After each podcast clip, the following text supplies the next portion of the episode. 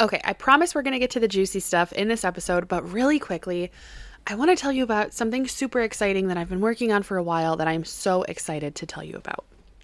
But to begin, I want to just tell you that I struggled for years with paralyzing anxiety and constantly feeling overwhelmed. I was so overwhelmed at all of the things that I told myself I should be doing that I never figured out where or how to even start a single task. I would just sit there paralyzed because everything just felt like it was too much. And isn't it so much easier when things just click and they make sense? Like you can see an easy to follow path for the tasks that you need to get done? Or better yet, shows you exactly how to simplify your life so that you can ditch that overwhelm and your mom guilt and the stress for good? Well, if that sounds like something you could use a little more of, then I have an awesome invitation for you. I am hosting a free live training where I spill all the tea on how I've been able to ditch overwhelm and mom guilt for good. So if you want to join me at this live training, head to ashtincope.com slash SS webinar. That's S as in Sam, S webinar. And I am going to be spilling all of the tea giving you every single step by step process as well as some encouragement along the way. So I hope to see you there. And it must take no more than 45 minutes from start to finish. Why burn myself out on one meal when I could choose five equally tasty and much simpler meals that will preserve my peace? Hey, I'm Ashtin Cope.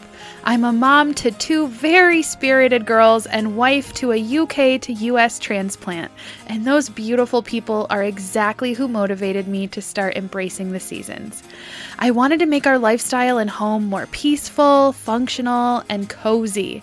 Allowing the ever changing seasons to guide our meals, activities, and productivity levels simplified our day to day and added so much more joy to my routines.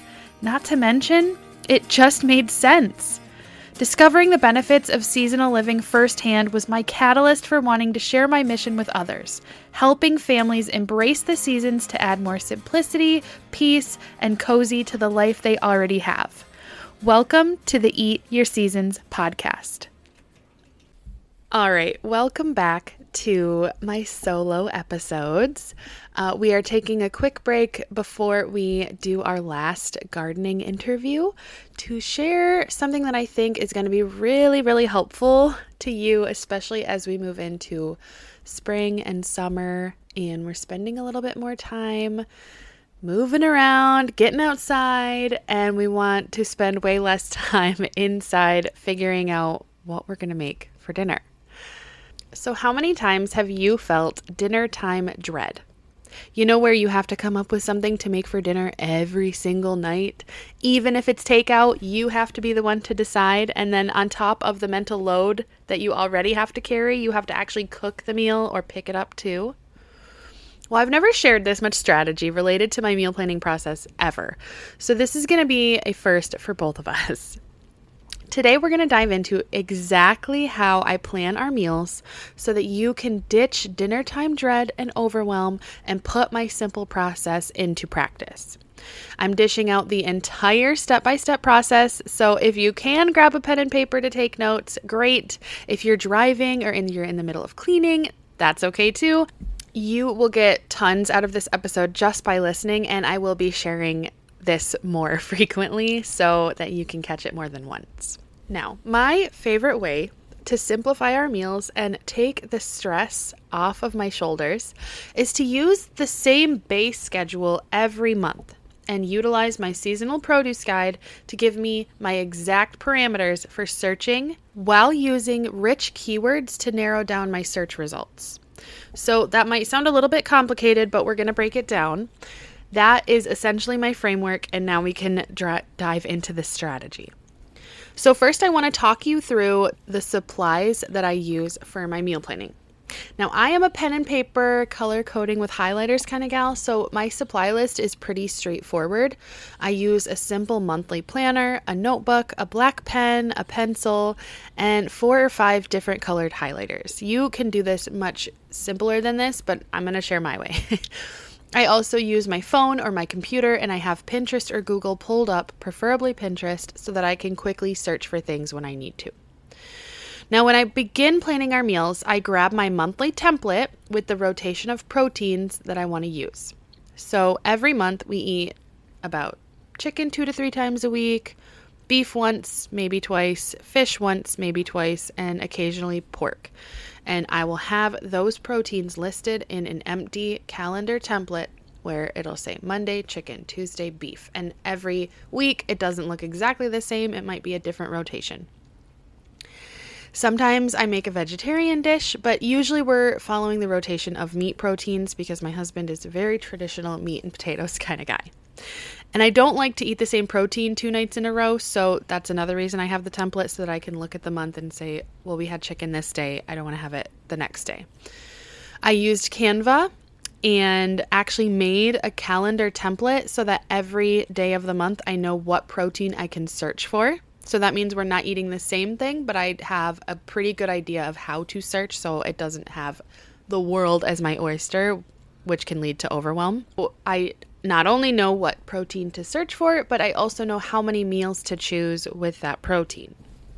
That way I can kind of like get them all out of the way at once and then move on to the next search term. Now, if you're vegan or vegetarian or someone who doesn't mind eating the same thing twice in a row, this might not look exactly the same for you, but you could instead jot down the focal ingredient that you want to include. So, when I was eating vegan, I would have search terms like beans and greens, or tofu and mushroom, or mushroom and lentil, you know, things like that. Not that you would put those together typically, but you get the idea and that would be my focal ingredient rather than a meat protein. So, to make the decision making process even easier on myself and even more specific, I use my seasonal produce guide to choose in season produce that I want to utilize as well. If you want to download my seasonal produce guide, you can head to my website, ashtincope.com slash seasonal produce guide, and you can download that um, for free it's super helpful. It gives you every single item that is in season and what month it is in the season, as well as the other months around it that it might be in season as well. So now that we've got that squared away, I might search chicken and asparagus dinners and I might choose a couple of those for the month, and then I can change it up and change asparagus to spinach, and then I'll search chicken and spinach meals, and then I'll pick a couple of those. Then I can search fish and asparagus and search for that by mixing and matching the smaller list of meat proteins and the smaller list of seasonal produce, you still have numerous variations and choices, but you don't have to sift through the entire collection of weeknight meal ideas that you might have searched before. And you also just have way smaller pool to choose from when it comes to how to even search because let's be honest, typing in dinner ideas it leaves everything but the kitchen sink in front of you to try to figure out what's going to work. So this just simplifies it and cuts the time in half. Now, I like to plan one, one protein at a time, like I said. So that means that I'm choosing all of my beef meals at once, and then all of my chicken, and then all of our fish, and so forth. And that is also why I am rotating the produce out so that I can choose more variation of chicken dinners or beef dinners and so forth. That way, I'm still getting rich keywords. I'm still having a pretty narrow pool of search results, but it's much quicker for me to choose all of the chicken at once if I'm just rotating out the produce. So, the reason that I plan one protein at a time is that I find it makes things much easier and quicker since I'm not bouncing back and forth so much between search result pages. And when I find the right meals, I make sure to write them down in my planner exactly as they're worded on Pinterest, like the Pinterest title of the pin, and then I pin them to my dinner ideas board. Now, the reason that I say to write them down exactly as they're worded and then pin them is that we're going to need to be able to quickly find the meals later to jot down our ingredients. Now, if you want to take it a step further and get even more narrow in your search results, you can compare your meal plan to your weekly or monthly planner so that you can plan quicker or more hands off meals on your busiest days. So that could be like pork and mushroom crock pot meal on really busy days, or sausage and bell pepper sheet pan dinner when you want to get something quick and healthy, but you also don't want to stand around in the kitchen for an hour to have it done. So, by utilizing specific keywords, you're not only catering your search results to your exact preferences and needs, but you're also letting the search engine do all the work for you. It sifts through the millions of recipes in its database and only shows you the few that suit your exact requirements. And it doesn't get much simpler than that. And that is why I prefer Pinterest because their search tool is much smarter than Google. It's it's catering to specific searches for specific meals because that is the types of people who put pins on Pinterest are food bloggers who have very specific recipes that they want to be found. And so Pinterest is a lot smarter in that way than Google, but honestly, you can use both. Now, as you're getting all of your meals for the month tentatively picked out, you only need to be absolutely sure about the ones for the upcoming week. So head to your Pinterest profile and select the area that will show you your saved pins and then once you're in the spot where you can view your boards and your pins, there's going to be a search bar at the top where you can search your pins. And to the right of the search bar, there is a drop down menu. You want to make sure that it's selected as your pins rather than all pins, because these will be the ones that you specifically chose. So you're going to plug in your meal titles and you're going to click each pin to take you into a new tab. This is much easier to do one at a time on your phone. Like, don't try to open a bunch of tabs on your phone. But if you're on a computer, it is super quick to just open all the meals at once and go through them one by one. So scroll down to the recipe itself, or in many cases, if the blogger wants to be our best friend, you can tap jump to the recipe or take me to the recipe. And then you can take note of which ingredients you're going to need. A lot of times, recipes call for some of the same ingredients, and many call for ingredients that you already have. So it's good to make sure that you know exactly what you have and what you need before you head to the store. That's kind of like rule of thumb in grocery shopping, right? So, this is also a good time to decide on any sides you may want to serve with your meals or ingredients that you don't want to include, like garnishes or spices that you don't care for. For example, if something calls for pre- fresh parsley, probably not going to do it. and if something calls for chili flakes, even if it's a pinch, I'm not going to do it because my family members cannot handle spice. And so we leave those ones out. So go through each meal for the week following the steps that I listed above. And once you've got all of your ingredients written down, I like to organize my grocery list to make it easier if I am shopping in store. If you're shopping for like a grocery pickup order or a delivery. You don't necessarily have to do this, but it sure does make it quicker and you make sure that you have everything when you've got it organized like this. I will say that whether you're doing it from home or you're actually physically in the grocery store. So I select a color for each category of food.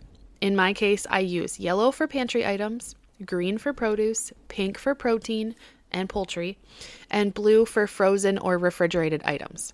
And then on a new sheet of paper, next to my list that I've kind of brain dumped every ingredient down from the tabs that I have open on my computer, I write down my categories and then I put each item under each category. So, this might sound excessive or a little neurotic, but I promise if you are an in person grocery shopper, it makes grocery shopping so much easier. Even if I'm ordering a grocery pickup order or I'm using the delivery service, I still find that it helps me stay organized and not I don't get that feeling of like, oh man, did I forget something at the end of my order like I normally do when I don't use this strategy. So it's how I make sure that I have all my ingredients included, and it also helps me not get sidetracked or distracted by items that I don't need. Like when Walmart says, Oh, did you forget something? And it's all the items that you normally buy or that you bought last time. It helps me say, Nope, I didn't forget anything. This is all that I need. So it also helps us stay on budget since there's a lot less margin for mindless browsing because I'm sticking to the list. So when I finished with my grocery list, obviously it's time to shop. Now, I highly recommend choosing a simple meal for grocery shopping day because if you're anything like me, I hate grocery shopping and I'm completely tapped out after I shop or bring in the groceries, especially if I have the girls with me. So try to make sure it's something really easy that you don't have to put a lot of effort into.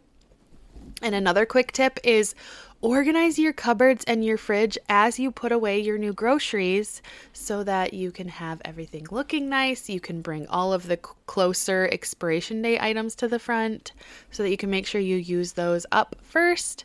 Now, I don't always do this, but when I don't do it, it kicks me in the butt because older items get lost in the back or the bottom of the fridge, and far too often, so much food gets wasted this way.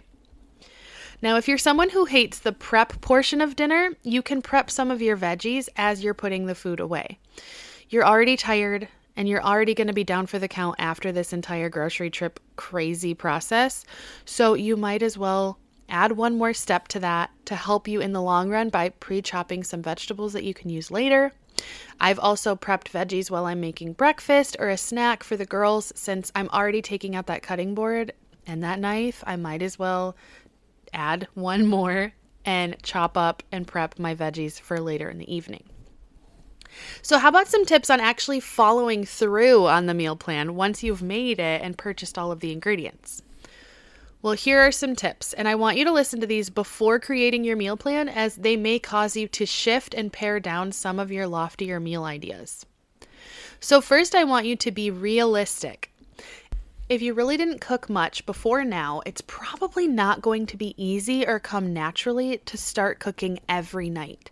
So do some self reflection, figure out how many nights you could actually see yourself cooking without losing every shred of sanity you have, and then plan accordingly. Now, second, I want you to keep it simple.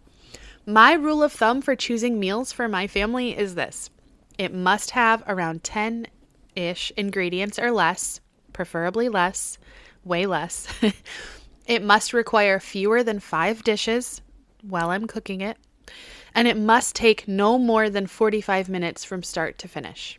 Why burn myself out on one meal when I could choose five equally tasty and much simpler meals that will preserve my peace?